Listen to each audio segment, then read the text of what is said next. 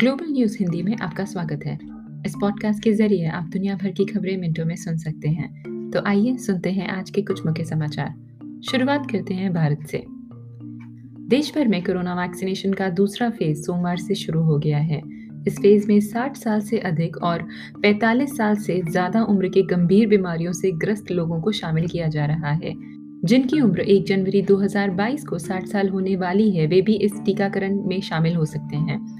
सरकारी अस्पतालों में वैक्सीन मुफ़्त लगाई जा रही है, जबकि प्राइवेट अस्पतालों में इसके लिए ढाई सौ रुपए तक की फ़ीस ली जाएगी।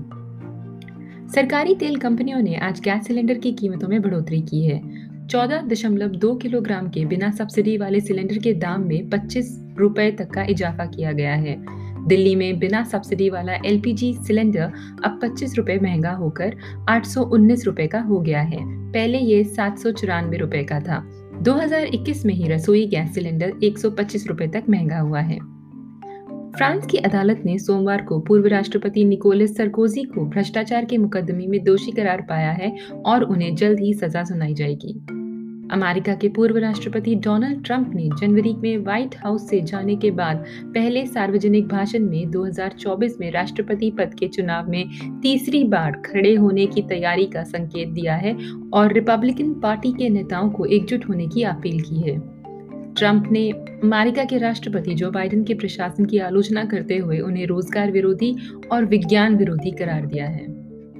इसराइल के मिसाइल हमलों के जवाब में सीरियाई वायु सेना रविवार रात राजधानी डमास्कस और दक्षिण उपनगरीय इलाकों में सक्रिय रही।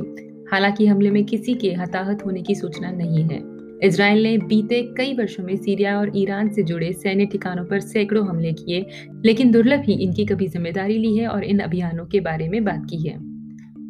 और आखिर में अंटार्कटिका में ब्रंट आइस शेल्फ से बर्फ़ का बड़ा हिस्सा शुक्रवार को टूटकर अलग हो गया।